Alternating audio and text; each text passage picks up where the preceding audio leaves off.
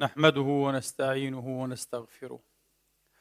ونعوذ بالله من شرور أنفسنا وسيئات أعمالنا. من يهده الله فلا مضل له ومن يضلل فلا هادي له. وأشهد أن لا إله إلا الله وحده لا شريك له ولا نظير له ولا مثال له. وأشهد أن سيدنا ونبينا وحبيبنا محمدا عبد الله ورسوله وصفوته من خلقه وأمينه على وحيه ونجيبه من عباده. صلى الله تعالى عليه وعلى آله الطيبين الطاهرين وصحابته المباركين الميامين وأتباعهم بإحسان إلى يوم الدين وسلم تسليما كثيرا. عباد الله أوصيكم ونفسي الخاطئة بتقوى الله العظيم ولزوم طاعته. كما أحذركم وأحذر نفسي من عصيانه سبحانه ومخالفة أمره.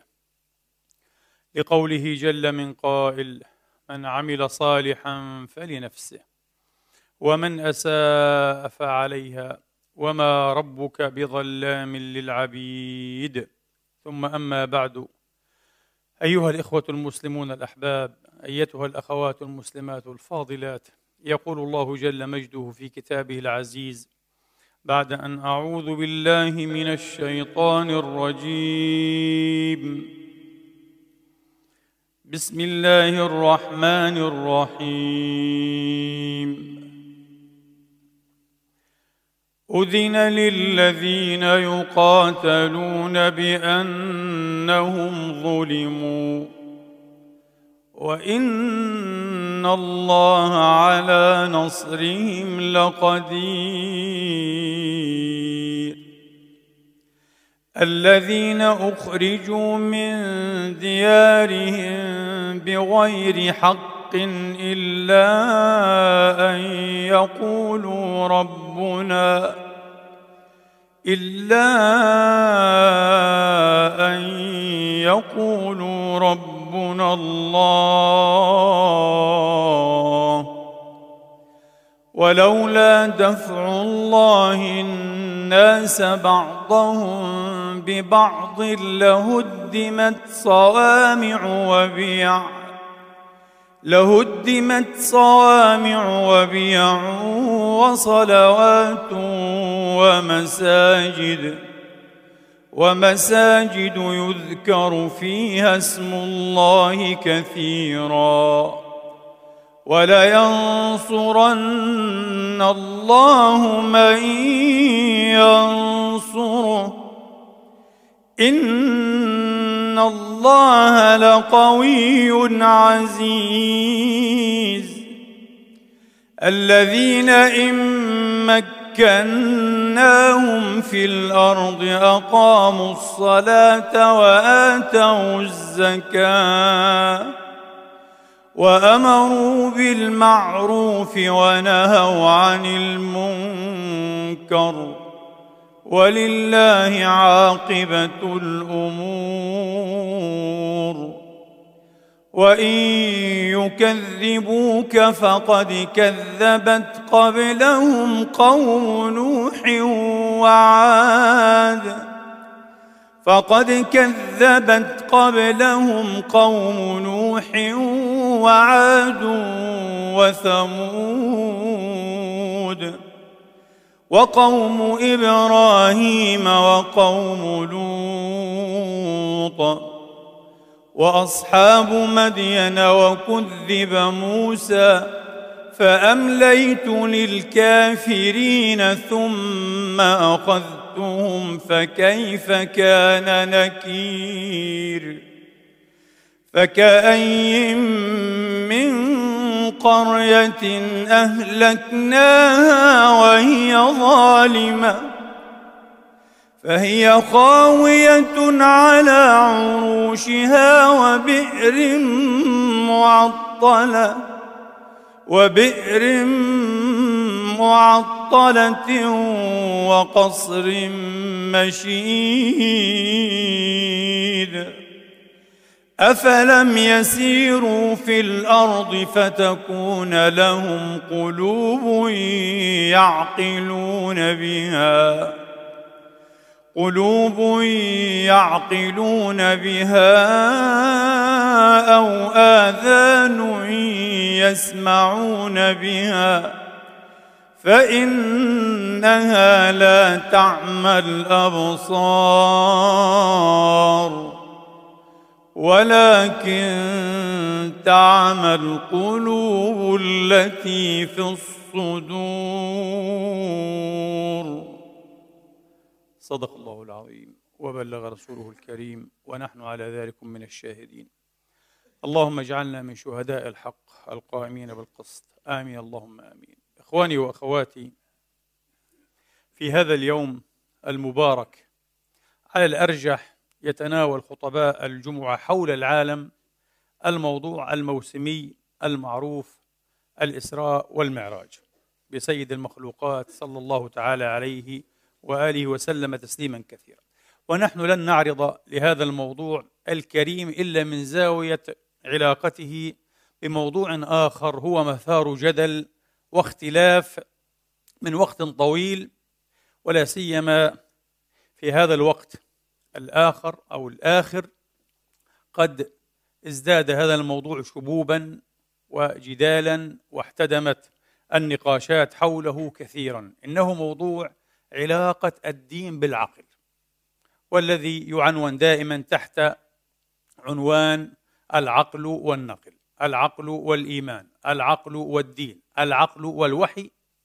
وقد صار منذ حين مبحثا ضافيا متشعبا مهما من مباحث ما يعرف بفلسفة الدين في الغرب. ويبدو أن بعض الدارسين من المسلمين الذين اطلعوا على الدراسات الغربية في هذا الباب أرادوا أن يستنسخوا وأن ينقلوا الإشكالية بجذورها وملابساتها كسرا للسياقات مع أن الوضع يختلف أعتقد في قليل وربما في كثير بين الحالتين. حالة الأمة الإسلامية وحالة الأمة المسيحية وخاصة في الغرب المسيحي في العصور المتأخرة. العقل والنقل أيها الإخوة موضوع يتحدث فيه المتخصصون ويتحدث فيه العوام. للأسف قد تجد من لا علاقة له لا بالعقل ولا بالنقل من عامة الناس ويقول لك هذا الموضوع مما يتعارض مع العقل. فكيف يأتي في دين الله تبارك وتعالى؟ يشغب على الدين. يشغب على الدين. أو هذا الموضوع مما يتعارض مع دين الله فلا نقبله وإن أتى به العقل والعلم ولا يفرق بينهما. قضية فيها اختلاط أيها الإخوة وفيها التباس وغموض غير قليل غير قليل. البداية الصحيحة ينبغي أن تكون من تعريف الدين الذي يوضع في مقابل العقل. العقل والدين. ما هو الدين بالذات؟ هل الدين كلام الشافعي مثلا والطبري والطبراني وفلان وعلان؟ من العلماء والوعاظ والمفكرين؟ هل هذا كله دين أيها الإخوة؟ فهومنا في الدين هل هي من الدين؟ ثم إن قلنا الدين يقصد به النص النص المقدس. هذا النص ليس شيئا واحدا. ليست النصوص كلها بمثابة واحدة. من ذا ينكر؟ الفرق المبدئي والجوهري بين القرآن الكريم كنص وبين السنة وبين السنة. فرق هائل أيها الإخوة. أولا لجهة الثبوت. القرآن متواتر كله.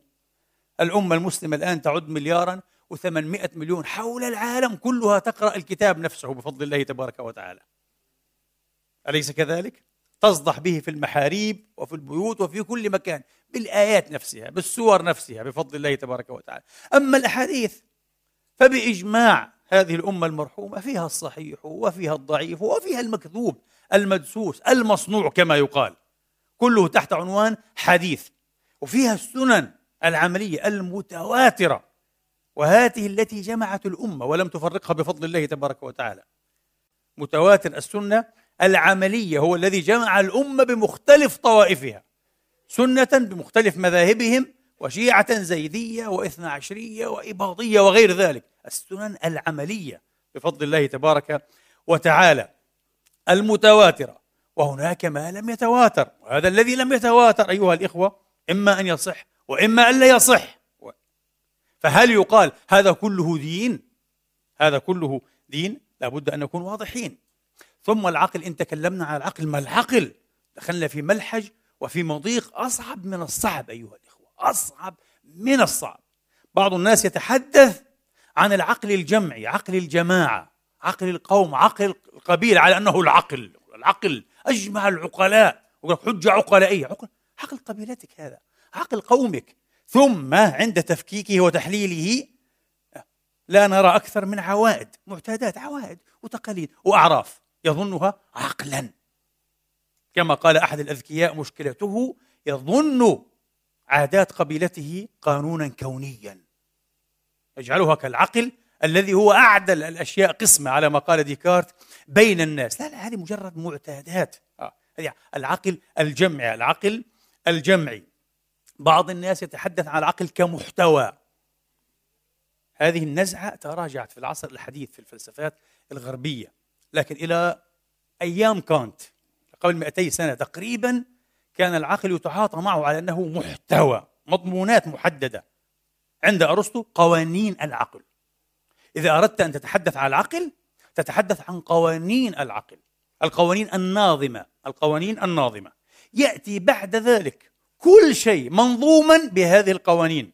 يعني الناظم والمنظوم بلغة الفيلسوف الفرنسي الشهير أندريه لالاند العقل الناظم يقول والعقل المنظوم. العقل الناظم هو هذه القوانين المبدئية الأولية. أوليات العقل يقول بعضهم. ترجمها بعض. العرب بالعقل المكون. لالاند يسمي العقل الناظم. العقل المكون هي الأشياء التي اشتغل عليها العقل المكون. صنعها نسجها من مبادئه. وهذه بلا شك أكثر استحالة ما معنى استحالة؟ تحولا وتغيرا. تستحيل وتتغير بسرعة نسبية. أما قوانين العقل الناظم من منظور لالاند تقريبا تحولها يأتي بطيئا جدا جدا حتى يمكن أن يقال إنها لا تتحول إلا في الزمان الطويل على أنه يقر تحولها. هذا ما لا يقره أرسطو وأتباع المدرسة العقلية الأرسطية يقول مستحيل أن تتحول. قوانين العقل هي ذاتها في الدنيا وفي الآخرة. في الدنيا وفي الآخرة. هنا وعلى المريخ. هنا وفي آخر آه، الكون السحيق. قوانين العقل. قانون الهوية قانون السببية استحالة اجتماع النقيضين استحالة ارتفاع النقيضين والثالث غير موجود الثالث مرفوع. سموه إيه الوسط؟ إيه المرفوع. قال لك هذه قوانين العقل. عند ديكارت أبو العقلانية وأبو الفلسفة الأوروبية. الحديثة هي الأفكار الفطرية. محتوى. عند كانت إيمانويل كانت صاحب العقلانية النقدية الألماني الشهير صاحب نقد العقل الخالص قوانين العقل كمحتوى هي المقولات. المشهور منها 12 مقولة المكان والزمان والسببية إلى آخره. لكن بعد ذلك صاروا ينظرون إلى العقل على أنه نشاط دائب لاغب متعب متغير. طبعا دخلنا إيه؟ فيما يشبه أيها الإخوة يعني فيما يشبه النسبية فيما يشبه النسبية سيولة في النظرة إلى العقل وهذا شيء مهدد وخطير أيضا. طبعا النزاعات التي طبعا بلا شك كانت كان آخر الذين أفقدون أو أفقدوا من اقتنع بحججه الثقة الكاملة أو حتى المطلقة بالعقل وقدرة العقل قدرة العقل على أن يتعاطى مع موضوعاته أو معروفاته بطريقة موثوقة. كانت شككنا في هذا كثيرا. العقلانية النقدية الكانتية. تشكك الناس. كان هذا من آخرهم. لكن عبر التاريخ هناك المدرسة الشكوكية المشهورة بيرون آه اليوناني. هناك لدينا أيضا المدارس النسبية على اختلافها وخاصة في العصر الحديث. آه لدينا شكوكية ديفيد هيوم. لدينا براجماتية لبراجماتيين. هؤلاء أيضا يشككون في قيمة العقل. يقول لك لا يمكن أن تعتمد إيه؟ فالعقل مشكلة عويصة وكبيرة طب عند الإسلاميين في الفكر الإسلامي في فكر الأئمة والعلماء عبر العصور ما هو العقل؟ أطلقوه بإزاء معاني كثيرة. بإزاء معنى قالوا هو قابلية أو ملكة. في الإنسان تميزه من سائر أنواع الحيوان. لكن هذا انتبهوا لا يقول كثيرا. مثل هذا التعريف هذا منقوص حتى منطقيا هذا التعريف ولا يكاد إيه يضيف كثيرا. لماذا؟ لأنه سيكون بعد ذلك مثار الاختلاف والجدال. طبيعة هذه القابلية صلاحيات هذه القابلية. ماذا يمكن أن ينتج عنها بالضبط يعني. ما الذي يتميز به ولا يستطيعه الحيوان بالضبط وبدقة؟ أيضا مسألة خلافية مسألة خلافية. ومنهم من استخدم العقل بالمعنى إيه؟ الارسطي قوانين العقل يقول لك أوليات العقل أوليات العقل. ومنهم من قال العقل هو العقل المعادي. يعني العقل الشرعي. العقل الذي يعرف هداه ورشده. قالوا هذا عقل. هذه كلها استخدامات نسبية. قضية. نحن سنتفق الآن مبدئيا آه، يمكن أن تكون أصلب نقطة نرتكز عليها آه، العقل بمعنى إيه؟ القوانين الأرسطية له. صعب أن نتجاوز مبدأ الهوية مبدأ السببية آه، مبدأ إيه؟ التناقض. صعب جدا جدا. قد حاول الكثيرون ولم يستطيعوا إلى الآن. أذكاهم كان ومن آخرهم. ديفيد هيوم ولم يستطع وفشل فشلا ذريعا على أنه كان من الأذكى أيها الإخوة الذين تعرضوا لهذه المسألة لكن يشكل علينا بين المزدوجين أيضا ما لاحظه عالم الاجتماع الفرنسي الكبير ليفي برول وهو تلميذ دوركايم على كل حال لاحظ أن من الشعوب البدائية لاحظ هذا بنفسه من لا يقتنعون أو من لا يقتنع منهم بماذا؟ بقانون التناقض. عند بعض البدائيين يمكن أن يجتمع النقيضان شيء غريب جدا. يمكن أن يجتمع النقيضان لأول مرة. وكتب هذا ليفبريل قال كنا نظن أن هذا القانون قانون كوني مطلق محتم يسري على الجميع. قال أنا شخصيا عنده مساعي أنثروبولوجية لاحظت بنفسي أن من البدائيين من هو مقتنع بماذا؟ باجتماع النقيضين. شيء مخيف. على كل حال كان هذا الشيء نادر. لا نعول عليه كثيرا. فخلينا إيه؟ مع المجموع مع الجمهور. لكن قضية العقل قضية أكثر من معقدة أكثر من معقدة. طيب الآن العقل والدين. لنبدأ أيضا بالتحديدات التي يمكن أن يتوافق أو يتسالم عليها بمعنى ما من معاني التوافق والتسالم. هل يمكن أن يرد في دين الله في دين سماوي شيء يتعارض أو يتناقض مع أوليات العقل؟ مع قوانين العقل الأولية. أنا أقول لكم في الدين الإسلامي هذا غير موجود. ونتحدى وتحدى العلماء من قديم. لا يمكن لا يمكن أن تقع على مفردة واحدة في عقائد الإسلام أو شرائعه تتناقض مع إيه؟ مع أوليات العقول. يستحيل. يستحيل. في الأديان الأخرى موجود. حتى نكون صريحين. في المسيحية مثلا في. يعني مبدأ تجسد الله في مخلوق بشري اسمه عيسى. ومبدأ الثلاثة واحد. والواحد ثلاثة يتناقض مع أوليات العقل. من هنا كانت مشكلة بل هي معضله الآن. معضله العقل والنقل في الفكر المسيحي وخاصة المسيحي الغربي أيها الإخوة. مشكلة لا يصح أن تستنسخ وأن تنقل كما هي. لا تناسبنا. لا تعكس سياقاتنا ولا تعكس حالاتنا. تعكس حالات أخرى وسياقات أخرى. هم اضطروا إلى أن يقولوا هذا. يعني بعض أيضا من كبار أذكيائهم مثل النمساوي. المهندس الفيلسوف الكبير لودفيج فيتكنشتاين. فيتكنشتاين بدأ ملحدا. حين كان نصيرا إيه؟ الوضعية المنطقية وكذا. ثم بعد ذلك حين افترق عن الوضعية المنطقية وعاداهم في المرحلة الثانية التي اقترب فيها من الدين ومن الإيمان. فيتكنشتاين انتهى إلى أن كل مجال له قواعد اللعب الخاصة به. العلم عنده قواعد لعب خاصة به. واضح؟ الدين عنده قواعد لعب خاصة به. ولا يجوز أن تخلط بين إيه؟ المجالين. إن دخلت ميدان الدين أو ساحة الدين عليك أن تتجرد تماما من كل القواعد التي تصطنعها وتستعملها وأنت إيه؟ وأنت تلعب في ساحة العلم. لماذا هذا الفصل الحاد أيها الإخوة؟ إقامة هذا السور الخرساني سور الصين العظيم بين المجالين. طبعا لحل معضلة حقيقية.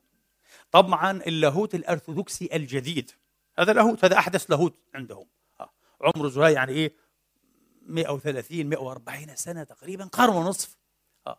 ومن أعلامه المشاهير جدا كارل بارث متوفى في آخر سبعينيات القرن العشرين 68 1968 كارل بارث كان نفس الشيء يقول العلم والدين متميزان يمتاز كل منهما من صاحبه موضوعا ومنهجا وغاية على مستوى الثلاثة. موضوعا يقول موضوع الدين يعني موضوع اللاهوت الثيولوجي.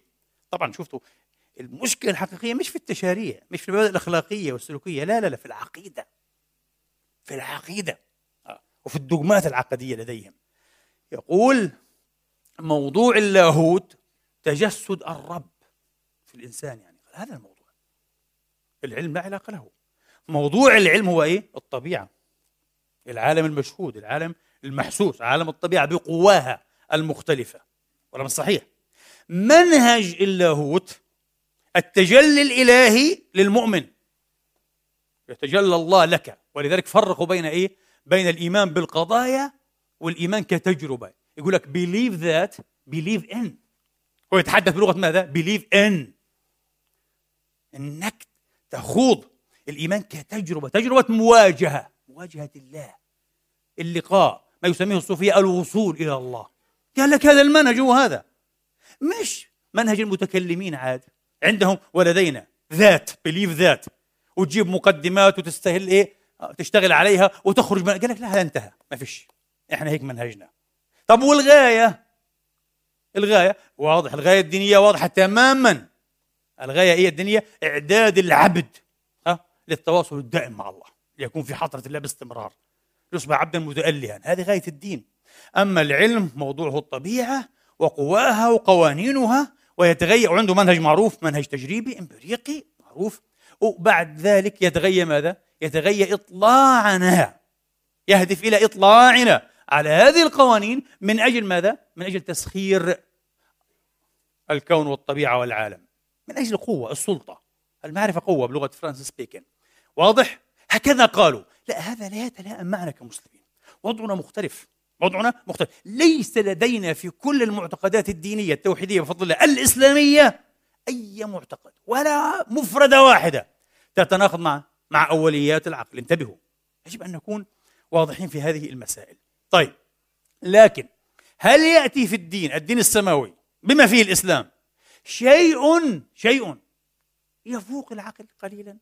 يتع... مش يتعارض عفوا يتعالى على العقل. بمعنى ماذا؟ لا يتناقض. لا يتناقض لا يصطدم. لكن شيء العقل لو ترك وحده لا يستقل بدركه لا يستقل بإدراكه لا يستطيع. طبعا وهذه طبيعة الدين أصلا. العقل لو ترك وحده لو ترك إيه؟ وحده. صعب جدا ان يكون المستحيل طبعا. وحتى إن فعل بطريقة ما لا يستطيع أن يكون ملزما. لا نصدق نحن. لسنا ملزمين أن نصدق. لو جاء فيلسوف بعقله المجرد دون أن يطلع على أي تراث من تراثات النبوة أو النبوات السماوية. واجى قال لازم يكون في حياة أخرى وفي جنة وفي نار وفي حساب. تنصب موازين العدل وأتى بأدلة كثيرة ليفعل. وله أن يصدق هذا لكن لا يلزمنا. وسيطلع طبعا إيه؟ أيها الإخوة في المشهد ألف واحد آخر. وبالعقل يجادل ويحاجج إنه هذا كلام باطل وغير صحيح وغير ملزم. صحيح؟ صعب. وبعدين إيه؟ ملائكة وجود ملائكة. كائنات نورانية مخلوقة اسمها الملائكة. وموظفة في وظائف كثيرة. العقل لا يستطيع أن يدرك هذا. لا علاقة له به. واضح؟ آه. لكن هذا يصادم العقل؟ كلام فارغ. يأتيك واحد هذه هذه مشكلة من يهرب بما لا يعرف. يقول لك يا أخي شو ملائكة وجن وجنة ونار وحساب. شو الكلام هذا؟ يتناقض مع العقل. مع العقل العقل بأي معنى؟ هل تفهم عن أي عقل تتحدث أنت؟ ها؟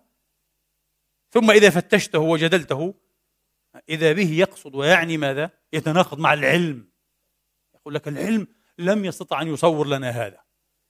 ولا بتحت الحمراء ولا فوق البنفسجي هذا علم ولا عقل؟ تتحدث عن علم أو عقل؟ دائرة العقل أوسع بمراحل من دائرة العلم.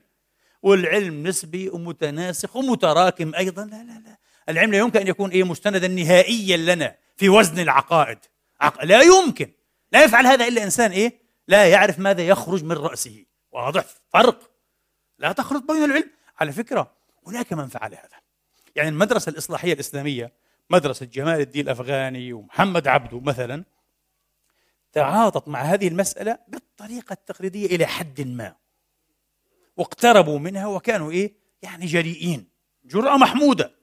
لكن الذين خلفوا بعد ذلك الخلوف بعد ذلك للأسف مثل محمد فريد وجدي والغمراوي وإلى حد بعيد طنطاوي جوهري آه، وبعدين المدارس الأصولية كالإخوان المسلمين سيد قطب محمد قطب في الهند آه، أبو الحسن الندوي بالذات رحمة الله عليه في إيران إيه يد الله إيه أعتقد سحابي آه، وبعدين مهدي بازرقان رحمة الله على الجميع.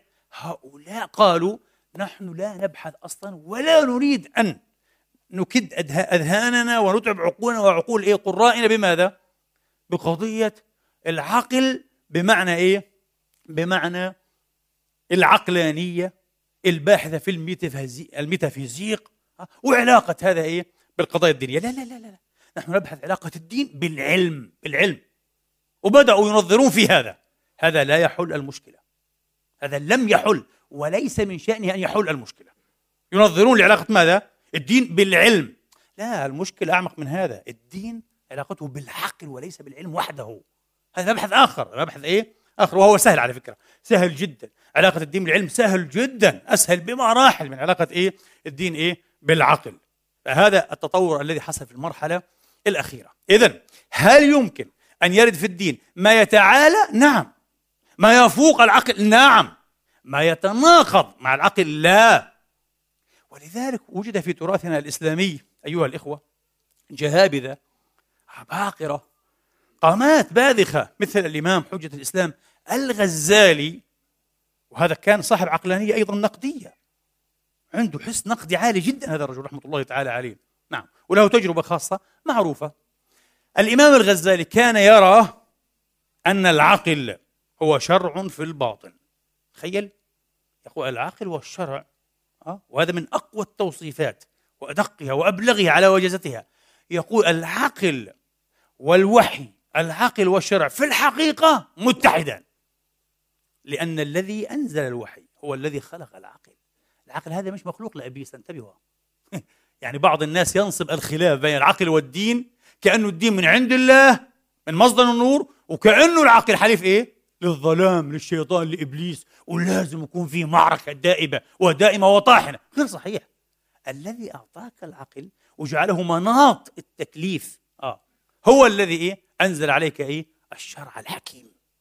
فلو قد اهتديت حقا واستخدمت هذا العقل بقوانينه بحقه لما وجدت شيئا في الدين يتعاصى على عقلك.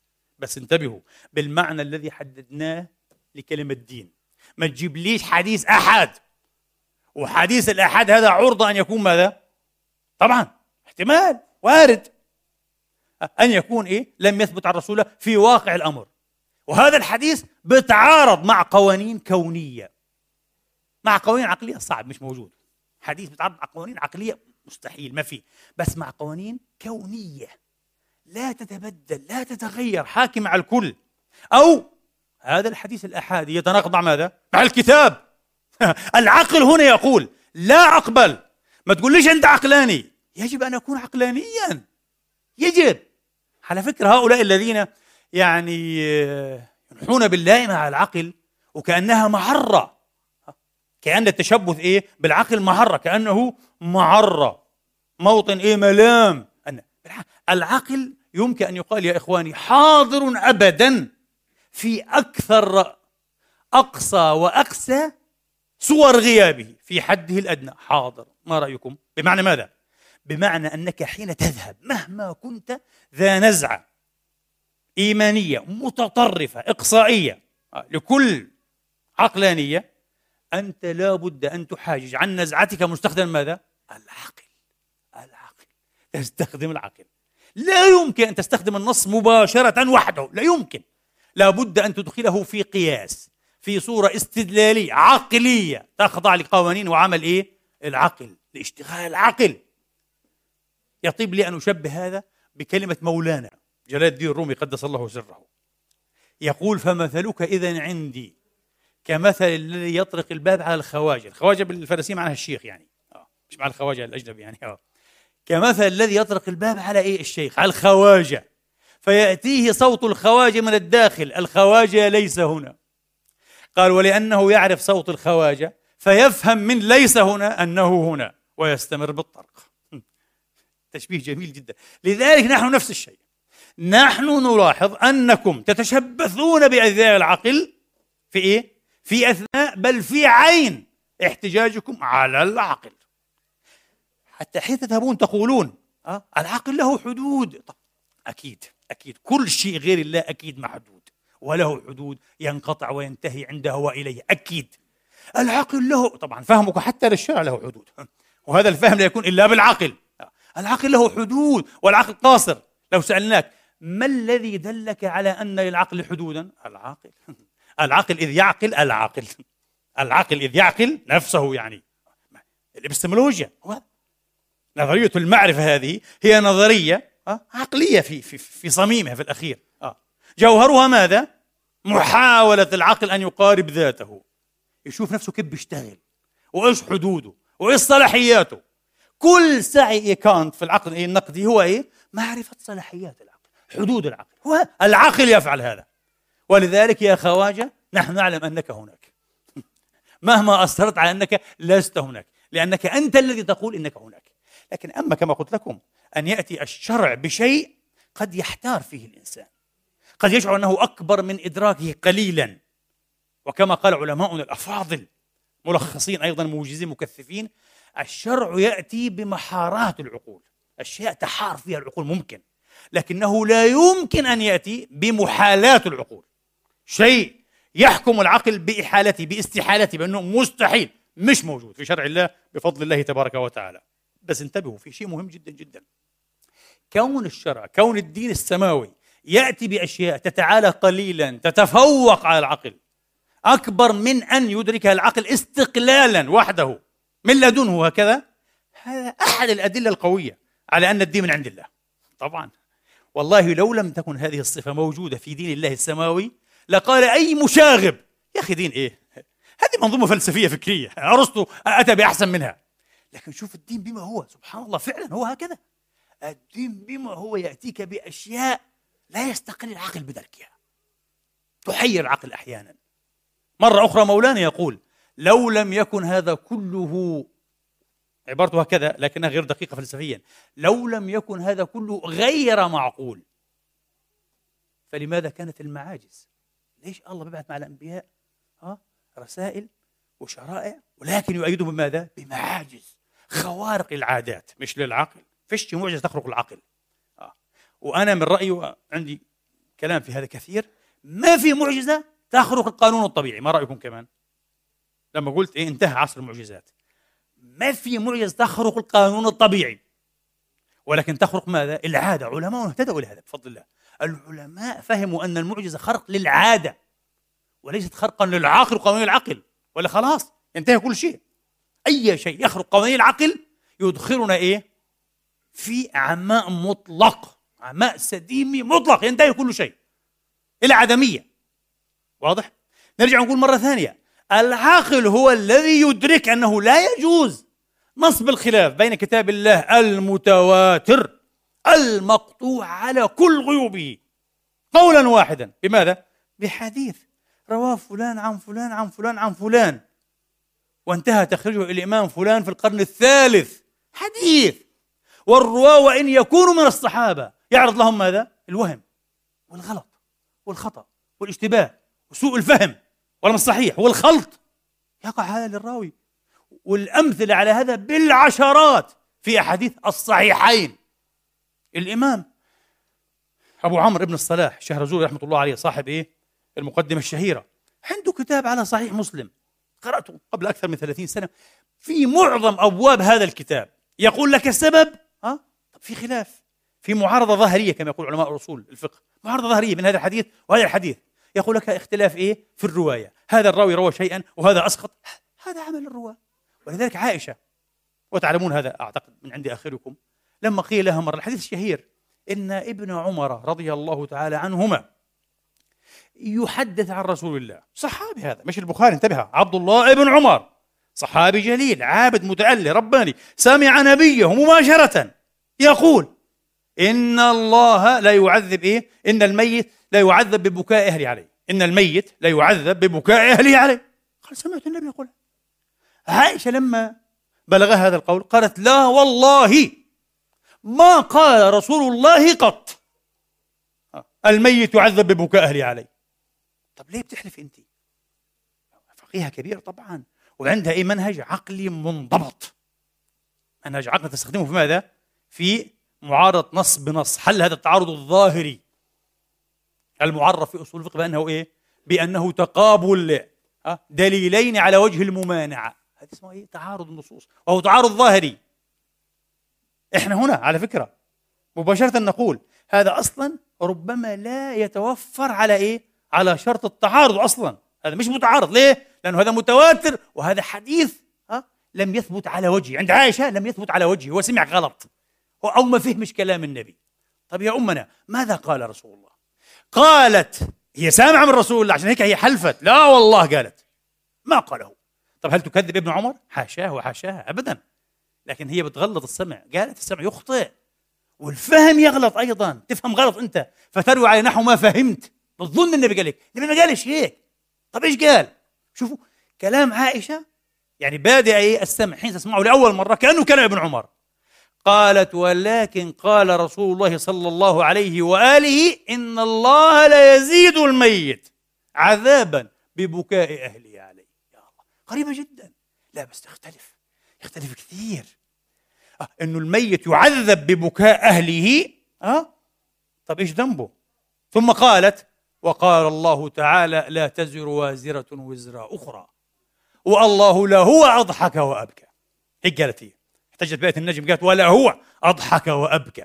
ولا تزر وازرة وزر أخرى. واحد مات كافرا كان غير كافر يبكي عليه الناس هم أحرار. هو لا يتحمل إيه؟ شيئا من إيه؟ من وزر هذا ولا معرته. طب إيش معنى كلامها؟ المنقول عن رسول الله. آه يعني هو يتعذب نفسيا روحيا. هو في إيش طبعا؟ الميت هذا الكافر ولسه أهله قاعدين إيه؟ بنوحوا وبتعذبوا وبتألموا هاي انه راح خلاص انت. فبتعذب نفسيا. مثل ما تتعذب إيه بعذاب إيه حبيب وقريب. هذا هو المقصود. مش أن الله يزيد عذابا من لدنه عز وجل بإرسال ملائكة عذاب تعذبوا لأنه أهله يبكون عليه هذا غلط. لا تزر وازرة. آه. هنا عائشة كانت عقلانيه ولا مش عقل؟ عقلانية. استخدمت العقل. قالت في قران والقرآن قعد قواعد كلية. لا تنخرم انتبهوا. اصحى تيجي لقاعدة قرآنية كلية وتقول لي إيه؟ بدنا إيه؟ نستثني. قاعدة كلية هذه. قاعدة حاكمة. لها علاقة بعدل الله. لا تزر وازره وزر أخرى. كل نفس بما كسبت رهينه ليس الإنسان إلا ما سعى. ونضع الموازين القسط كل واحد توزن أعماله مش عمل ثانيين. ولا صحيح. وإن تدعو مثقات إلى حملها لا يحمل منه شيء. ولو كان إيه؟ هكذا. إذا هي قاعدة. هذه قاعدة. فهموا وانتهوا. فهمنا فهمنا. أكثر من هيك. أم مبشر الأنصارية رضي الله تعالى عنه وأرضاها. فيما يرويه أحمد بسند صحيح ومسلم في صحيحه. حديث الصحيح.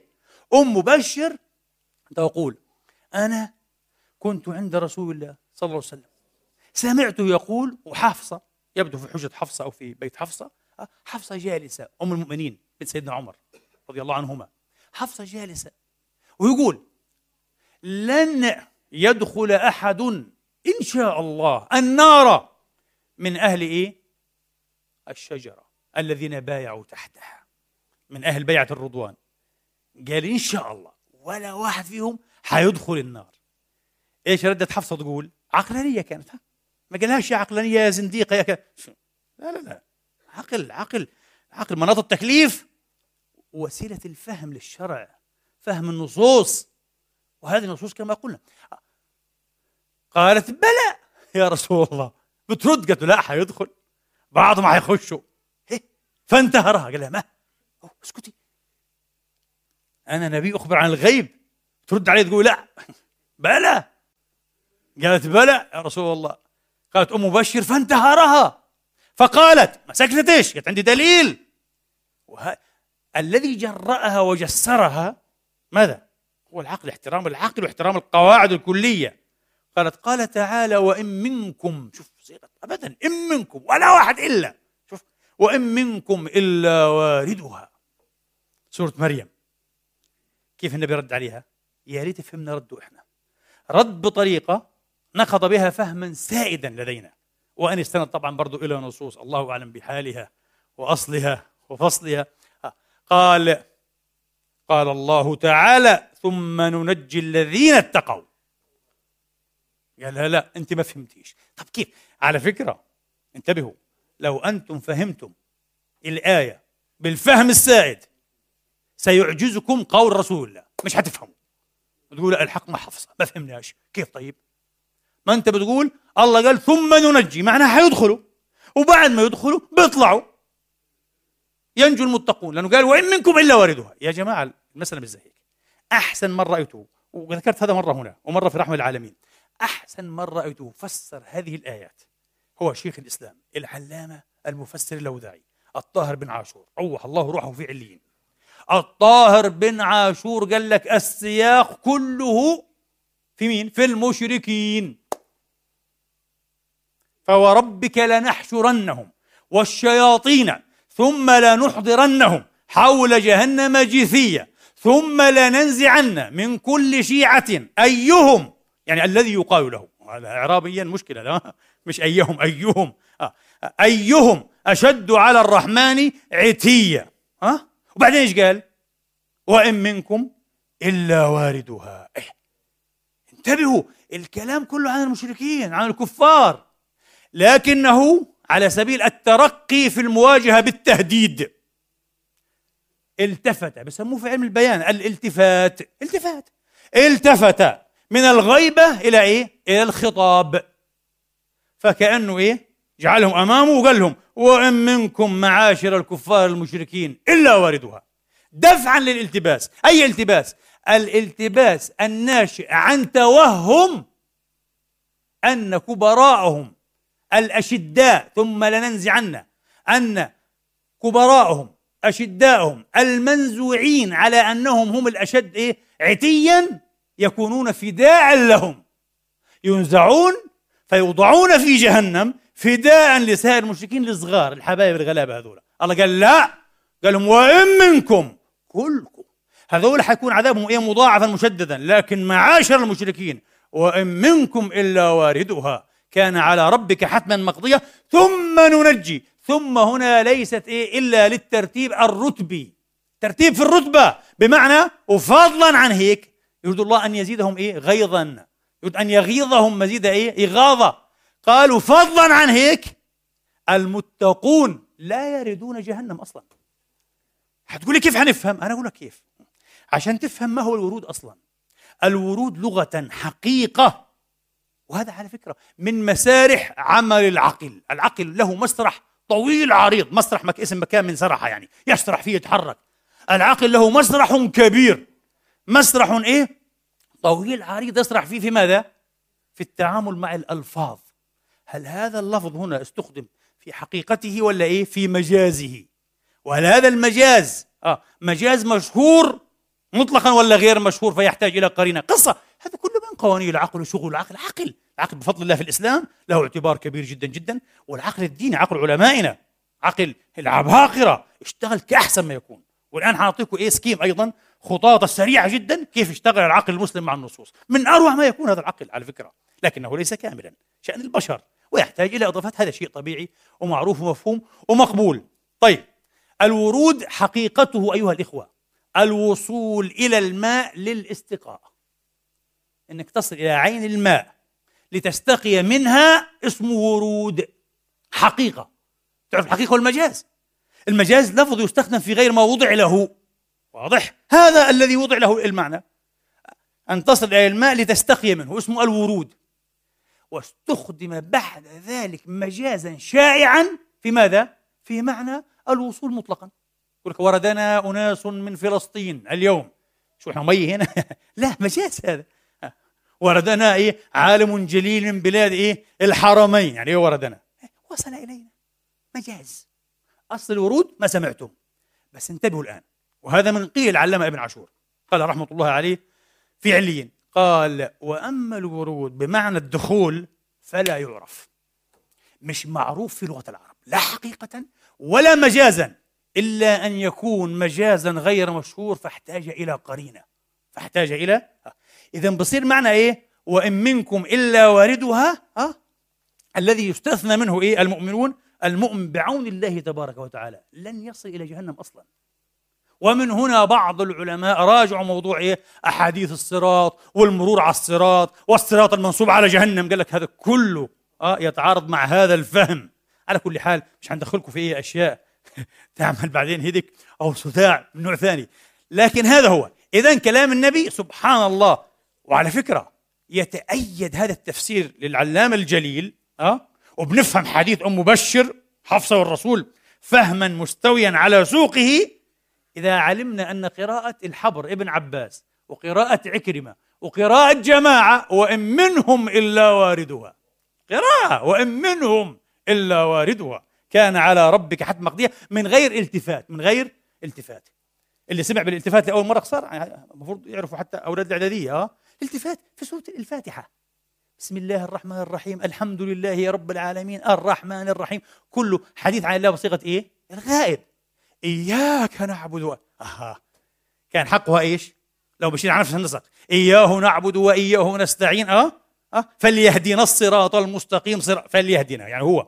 لا ما صار هيك بعد الحمد لله هو هو هو. إياك نعبد.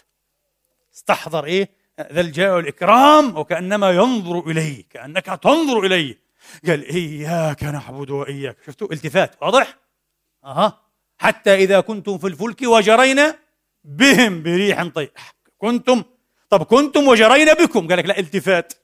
كثير جدا جدا التفات. القرآن غاص طافح بالالتفاتات هذه. فهذا التفات هذا إيه؟ وهكذا نفهم إيه كلام النبي. النبي بيقول لها لا يا حفصة أنت ما فهمتيش الآية. أنت فكرت إيه؟ إنه هذه الآية إيه؟ تعم كل الخلق. آه الكافر والمؤمن. غير صحيح. آه غير صحيح. آه. قال لها الله قال ثم ننجي الذين اتقوا. ومتكئ على ماذا النبي؟ متكئ على شيء حق له أن يتكئ عليه على فهم حفصة للغة. قطعا تعلم أن إيه؟ الورود حقيقته كذا مجازه كذا. وتفهم إنه ثم هنا إيه؟ للترتيب في الرتبة. لفتها إنه هذا ترتيب رتبة يا حفصة. انت اسات الفهم. انتهى كل شيء. لكن مش هذا اللي يهمنا على فكرة. هذا موضوع آخر. اللي يهمنا أن حفصة سوغت لنفسها أن ترد على رسول الله. طبعا هذا ليس ردا إيه؟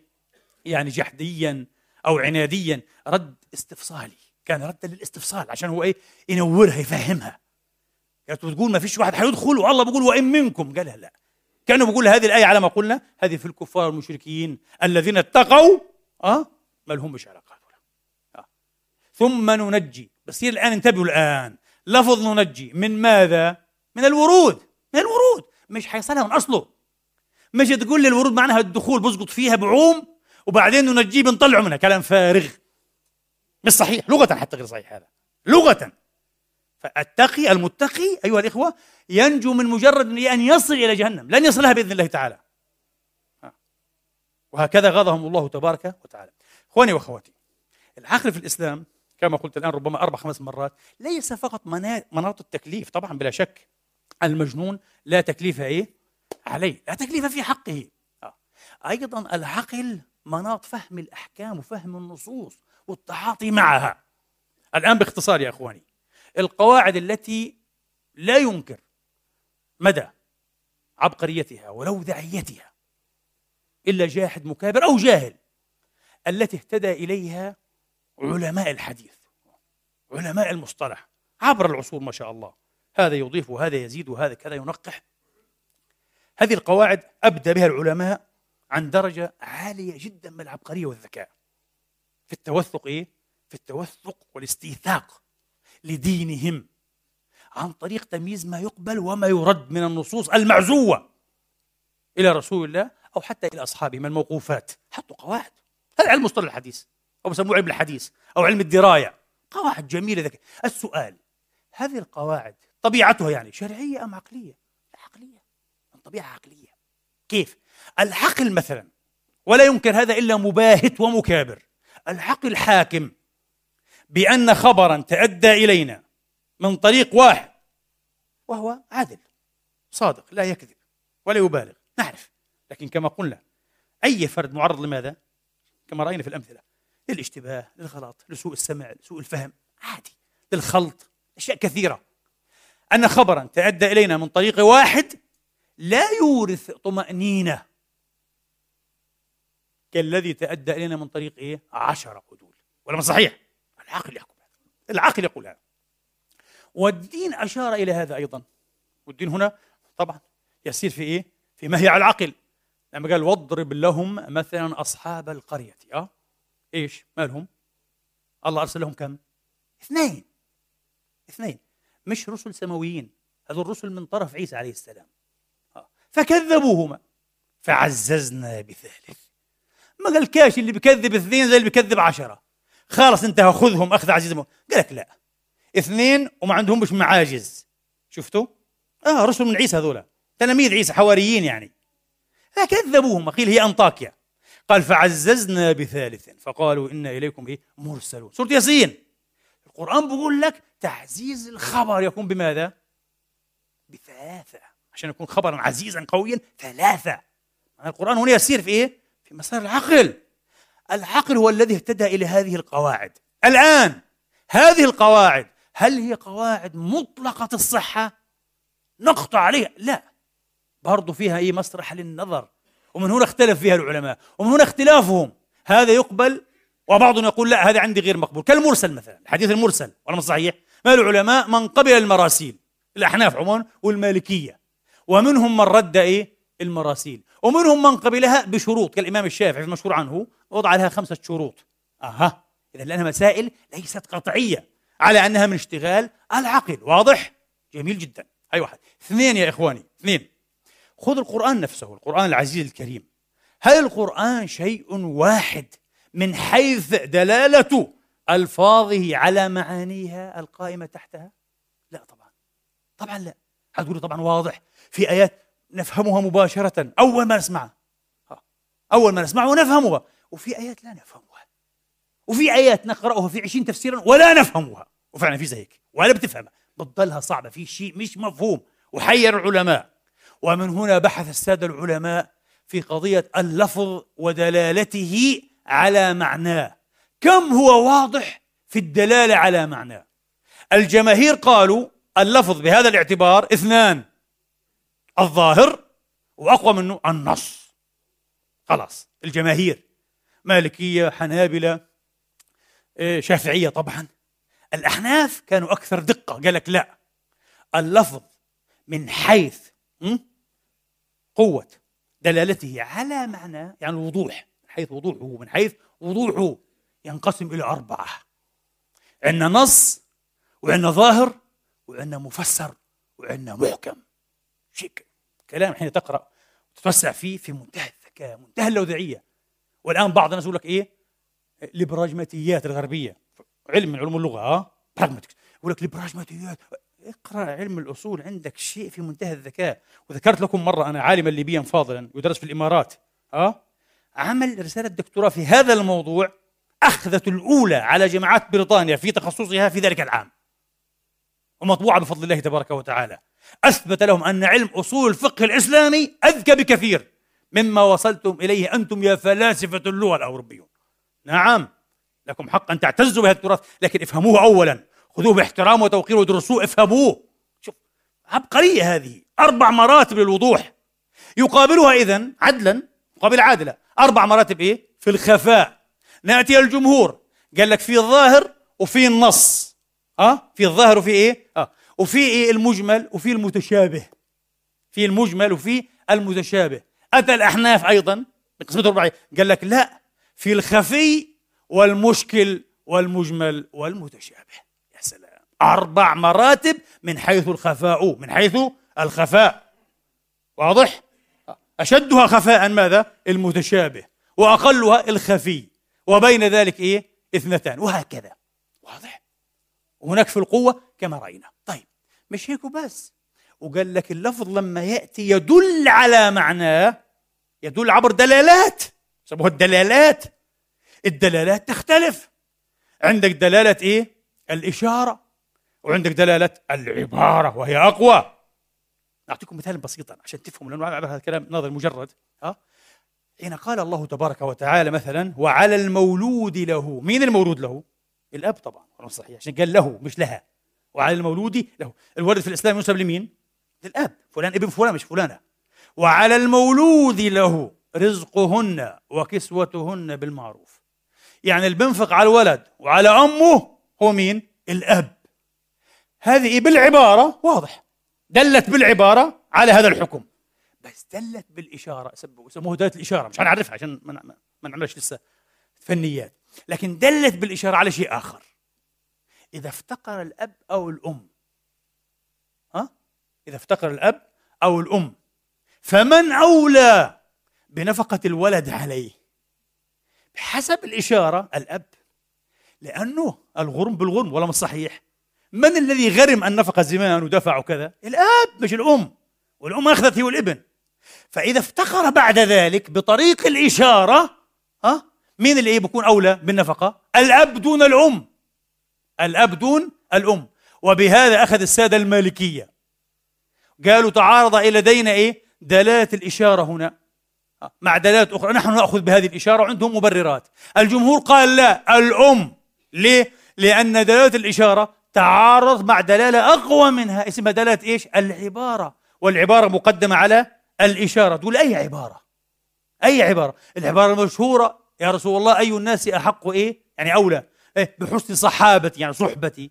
قال له أمك ثم أي؟ قال له أمك ثم أي؟ أمك ثم أي؟ أبوك. قال واضحة. فالجمهور قال لا. إن افتقر الوالدين كان الأولى بالنفقة. الأم أخذا بالعبارة في مقابل الإشارة. لكن قالوا لا إحنا بنأخذ إيه؟ بهذه شفتوا هاي فعندك إيه؟ عندك الإشارة وعندك إيه؟ العبارة. عند الجمهور. والأحناف زادوا. قال لك لسه في دلالة النص. ودلالة الاقتضاء. دلالة شغلة كبيرة كبيرة. لما بنشوف دليلين حين نرى دليلين شرعيين يختلفان هذا مع هذا. كما قلت لكم إن اختلف على وجه الممانعة. يعني بحيث يستحيل أن يصح كلاهما بادئ الرأي. بادئ إيه؟ الرأي. فبنقول تعارض. بنقول لكن بشرط ماذا؟ بشرط اتحادهما في القوة قوة الثبوت. هذا حديث أحاد صحيح وهذا حديث أحاد صحيح. هذا متواتر هذا متواتر. هيك بكونها مش العكس. تجيب لي متواتر وتعرض لي بأحاد ما بصحش. إذا في معارضة. إذا في معارضة. فالعلماء قال لك هذا اسمها إيه؟ المعارضة.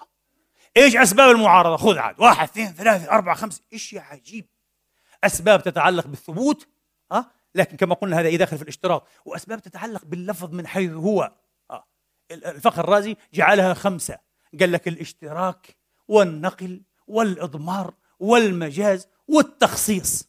وبدخلوا في التخصيص التقييد التقييد المطلق. قصة كبيرة. عقل منظم ذكي.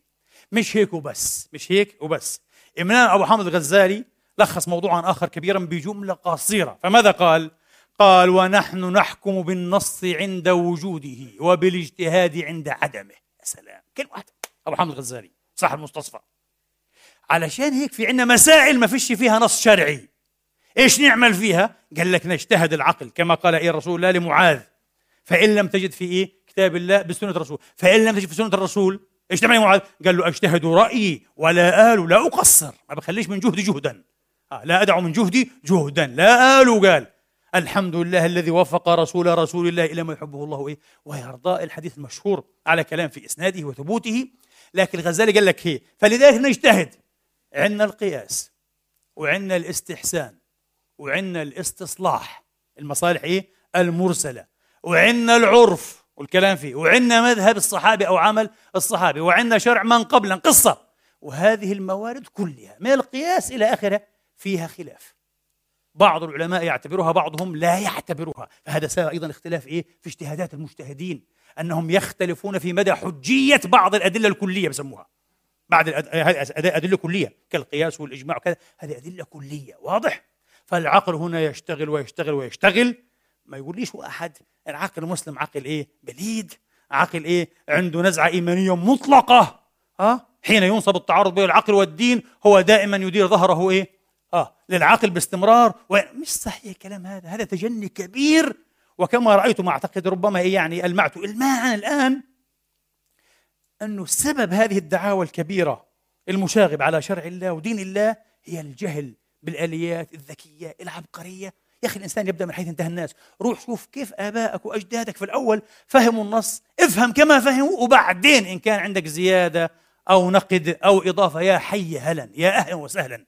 لكن لا تبدأ إيه من الصفر. أنت غير مطلع على شيء وتنسب الأمة إيه إلى عظائم الله. برأها بعبقريتها وحسن توفيقه لها منها. والله يقول الحق وهو يهدي السبيل. أقول قولي هذا واستغفر الله لي ولكم فاستغفروه.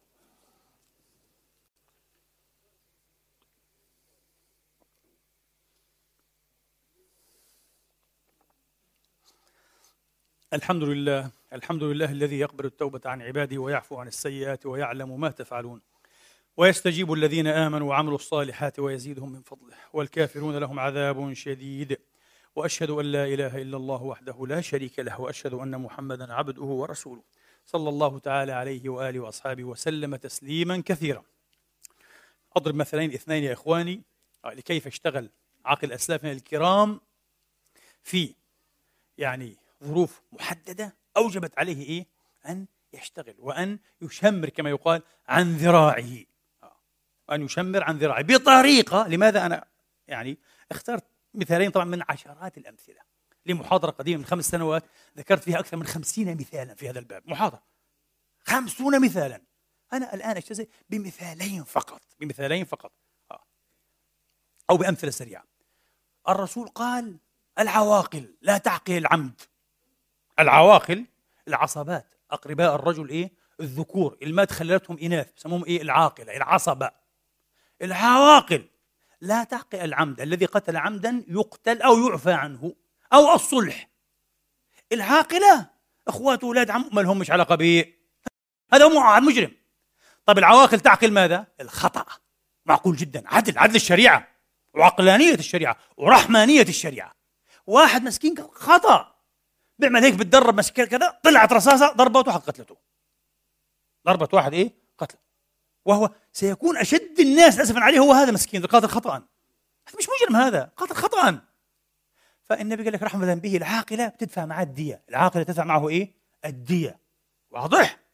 والله أنا متأكد لو لم يفعل هذا الفاروق رضوان الله عليه لا أدري من كان سيفعلها من علماء اليوم أعني منهم بالذات الجامدين الجامدين على إيه؟ القديم وعلى ما في الكتب ما عندهمش أي قدرة ولا جسارة أن يجتهد. لأنه يقول لك إيه؟ الدين ليس بالعقل. غير صحيح عبارات ما لهاش معنى هذه. شو الدين ليس بالعقل؟ ويقول لك إيه؟ قال الإمام علي لو كان الدين بالعقل لكان أسفل الخف أولى بالمسح من أعلاه يا سلام! أفهمتمونا والله. أفهمتمونا. إيه؟ أصلا ما معنى كلمة الإمام علي عليه السلام؟ لو كان الدين بالعقل ما معنى؟ إذا أراد الإمام علي لو كان مأخذ الاشتراع يعني. لو كان تشريع الأحكام الدينية بالعقل آه. وهذا لا يقول به إلا زنديق. لا يعبد إلا الله ولا يعبد إلا بما إيه؟ إلا بما شرع وخاصة في العبادات. ها؟ ولا مش صحيح؟ فطبعا هذه الأشياء تؤخذ بالشرع مش بالعقل. ما تقدرش واحد يجيب الأحكام من عنده في باب الطهارة وكذا. ما تقدرش أبدا. هذا عبادات. انتهينا. لكن إن كان المعنى إنه فهم الدين بالعقل لا نعم الدين يفهم بالعقل. ولا يفهم إلا بالعقل. وإذا لم يفهم بالعقل فلا ما في ما في تدين.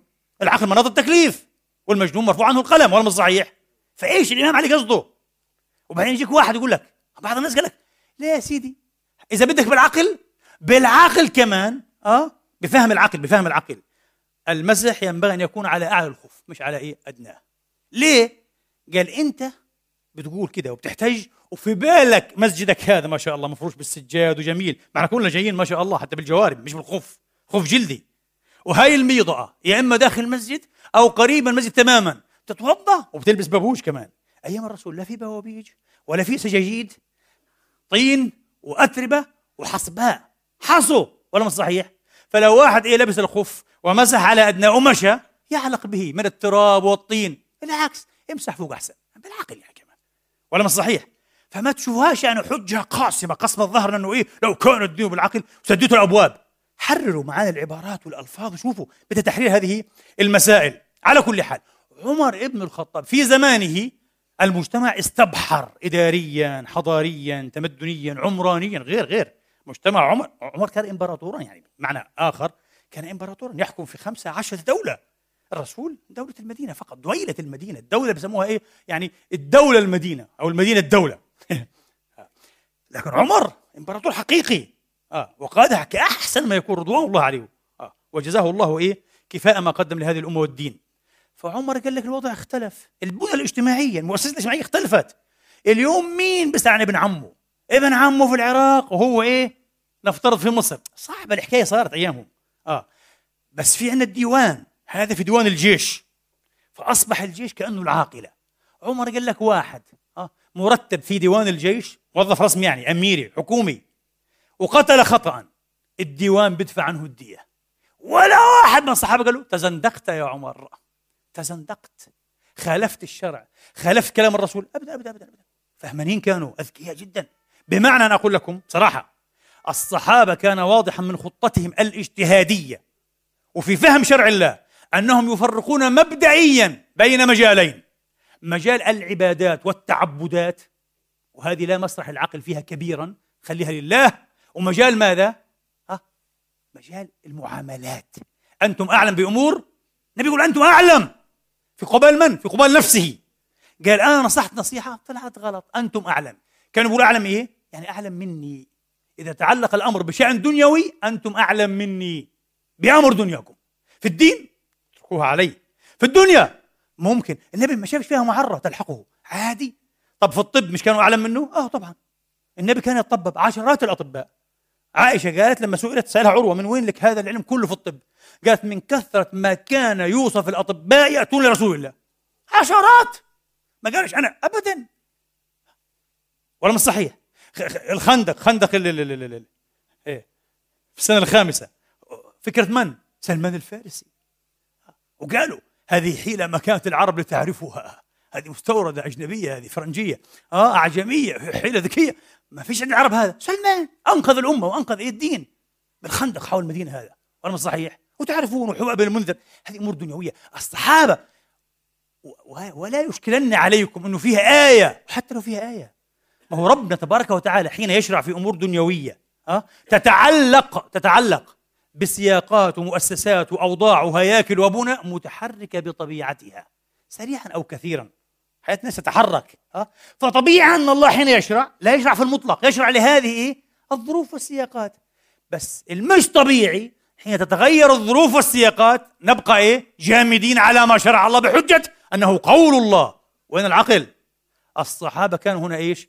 يخطون خطوات انفساحا كانوا يتحركون بنشاط وجسارة مش مشكلة ولا يقال إنهم خالفوا نص الكتاب أو خالفوا نص السنة لا فاهمين هذه أمور مش تعبدية ولا مش صحيح أمور لمصلحة الناس. وهذا عمر وعمر عنده أمثلة كثيرة في هذا الباب. أمثلة كثيرة؟ آه. نعطي مثالا إيه؟ آخر. مثال المواقيت المكانية. إحنا اقتربنا الحين من رمضان وشهرين بعد رمضان الحج. النبي عليه السلام ثبت عنه أنه حدد مواقيتا مكانية للآتين من الآفاق. للآتين من الآفاق. طب في واحد إيه؟ مكي. في مكة. وين ميقاته؟ مكة. يهل من بيته. اللي عايش في مكة؟ من بيته. طب واحد بعيد عن مكة 20 كيلو من بيته. 50 كيلو من بيته. واضح؟ لأقرب ميقات عاد. هنشوف إيش أقرب إيه؟ ميقات. وين هو؟ آه. فالنبي حدد وقال هن لهن أي لأهلهن يعني. هن لهن ولمن أتى عليهن من غير أهلهن. ومن كان من أهل مكة فهم يهله إيه؟ مكة. جميل جدا. فقال للجنوب ها هاي الكعبة مكة. الجنوب بلاد اليمن. يا لملم. قال يا لملم هذه ميقات ممنوع الإنسان الناوي الحج أو العمرة أن يجاوز هذا الميقات من غير ماذا أن يكون محرما وإلا عليه دم لأنه هذا واجب من واجبات الحج مش ركن بس واجب. جميل؟ هذا من جهة الجنوب. طيب من جهة الشمال فوق المدينة المنورة أبعد المواقيت هذه. قريب جدا المدينة. قال لك إيه؟ ذو الحليفة. آبار علي. سموها الحين العوام أبيار علي. آه. ذو هذه أبعد ميقات بعيد عن مكة. وأهل الشام الحجازيون كانوا بيروحوا بيجوا هذا صحيح ها آه؟ أهل الشام. فأجوا إيه؟ الصحابة والفقهاء قال لك خلينا نجعلهم إيه؟ الجحفة. الجحفة. ليش ما نخليش لأهل الشام إيه؟ أبيار علي. بصير بعيد عليهم مساكين. خلي واحدة إيه؟ أقرب هذه في الجهة هذه. ها أه؟ في الشمال. طب هنا إيش في عندنا؟ نجد. العراق ما كانتش إيه؟ دخلها الإسلام. النبي ملوش علاقة بيها. هنا في البحر بحر القلزم البحر الأحمر. مصر والمغرب مش دخلها الإسلام ملوش دخل فيها ما تكلمش عن جهة الغرب النبي بس تكلم عن نجد جهة الشرق قرن المنازل قرن المنازل هذا ميقات إيه؟ أهل نجد. الآن ثبت في الصحيح عن عبد الله بن عمر قال لما فتح هذان المصران البصرة والكوفة جاء أهل العراق في خلافة عمر قالوا يا أمير المؤمنين قد حد رسول الله يعني حدد حد رسول الله لأهل نجد جهتنا شرق إحنا كنا شرقيين قال. آه شرق مكة. آه قرنا يعني قرن المنازل. قرنا. وإنه جور عن طريقنا. وإن إذا أتينا قرنا شق علينا. كذا بصير بعيد كثير كثير. يعني هي قرن هنا وإحنا هنا ممكن. هاي العراق مش بنيجي فعمر فكر هيك. شوف العقل يا أخي يا باي. واليوم اليوم يمكن الشاطر فينا العالم حلو عقلنا يقول لك يا حبيبي إيش عملكم؟ أنتم من جهه الشرق يا أخي هذا. حتى الذي يأتي من إيه؟ من كذا هو يشق عليه وكذا وسافر فهذا الفلسفة تبعتنا سخيفة. عمر لحظات هيك على السريع. قال ما في مشكلة. ائتوا من حذائها وين نقطة تسامتها؟ تحاذيها سمتيا يعني. يعني هي قرى المنازل أنتم بتيجوا بتصيروا هنا بتحذيها هذا هو الميقات تبعكم. ما تجوزوهوش إلا إيه؟ أن تحرموا. وسماها ذات عرق. ذات عرق في الصحيح. انتبهوا. كل الروايات اللي بتقول النبي حدد ذات عرق لاهل العراق روايات ضعيفة هالكه الثابت في الصحيح أن الذي حدد لهم ذات عرق هو مين؟ عمر بن الخطاب. قال ما في مشكلة المحاذاة. اليوم طلع وبعدين طبعا الفقهاء حددوا لمين؟ لأهل مين؟ المغرب وأهل مصر وما كانش في قناة السويس ولا مش صحيح قالوا خلي ميقاتهم يكون إيش؟ ميقات الجحفة ميقات أهل الشام ولا مش صحيح صارت في مشكلة ثانية بعدين الطيارات. نركب طيارات. هن لهن ولمن أتى عليهن. يعني لمن مر. ما في مرور هذا. ليس المرور الإيه؟ المعروف اللغة العربية. هذا في الهوى. وفي اجتهادات. وتعرفونها إيش هذه؟ الاجتهادات مش هتكلم فيها. موضوع آخر. والله أعلم. لكن شوف جراءة الصحابة. وبكل سهولة. ولا يشغب عليه آخرون. ولا يتهمونه إيه؟ بأنه إن حلت عرى إيمانه. أو أنه أراد إيه؟ يعني أن ينتقص من شرع الله أو يضيف أو كذا. وأنه مغموز القناه في الدين ابدا ابدا ابدا ابدا. ناس عقلانيون طيبون مباركون. أخيرا أذكر مسألة تتعلق مثلا بدية إيه؟ المرأة مش الدية الكاملة. هذا موضوع مبحث آخر وبده كمان إيه؟ توضيح يا إخواني. لكن في حديث معاذ وأخذت به الجماهير. جماهير الأمة اخذت بحديث معاذ.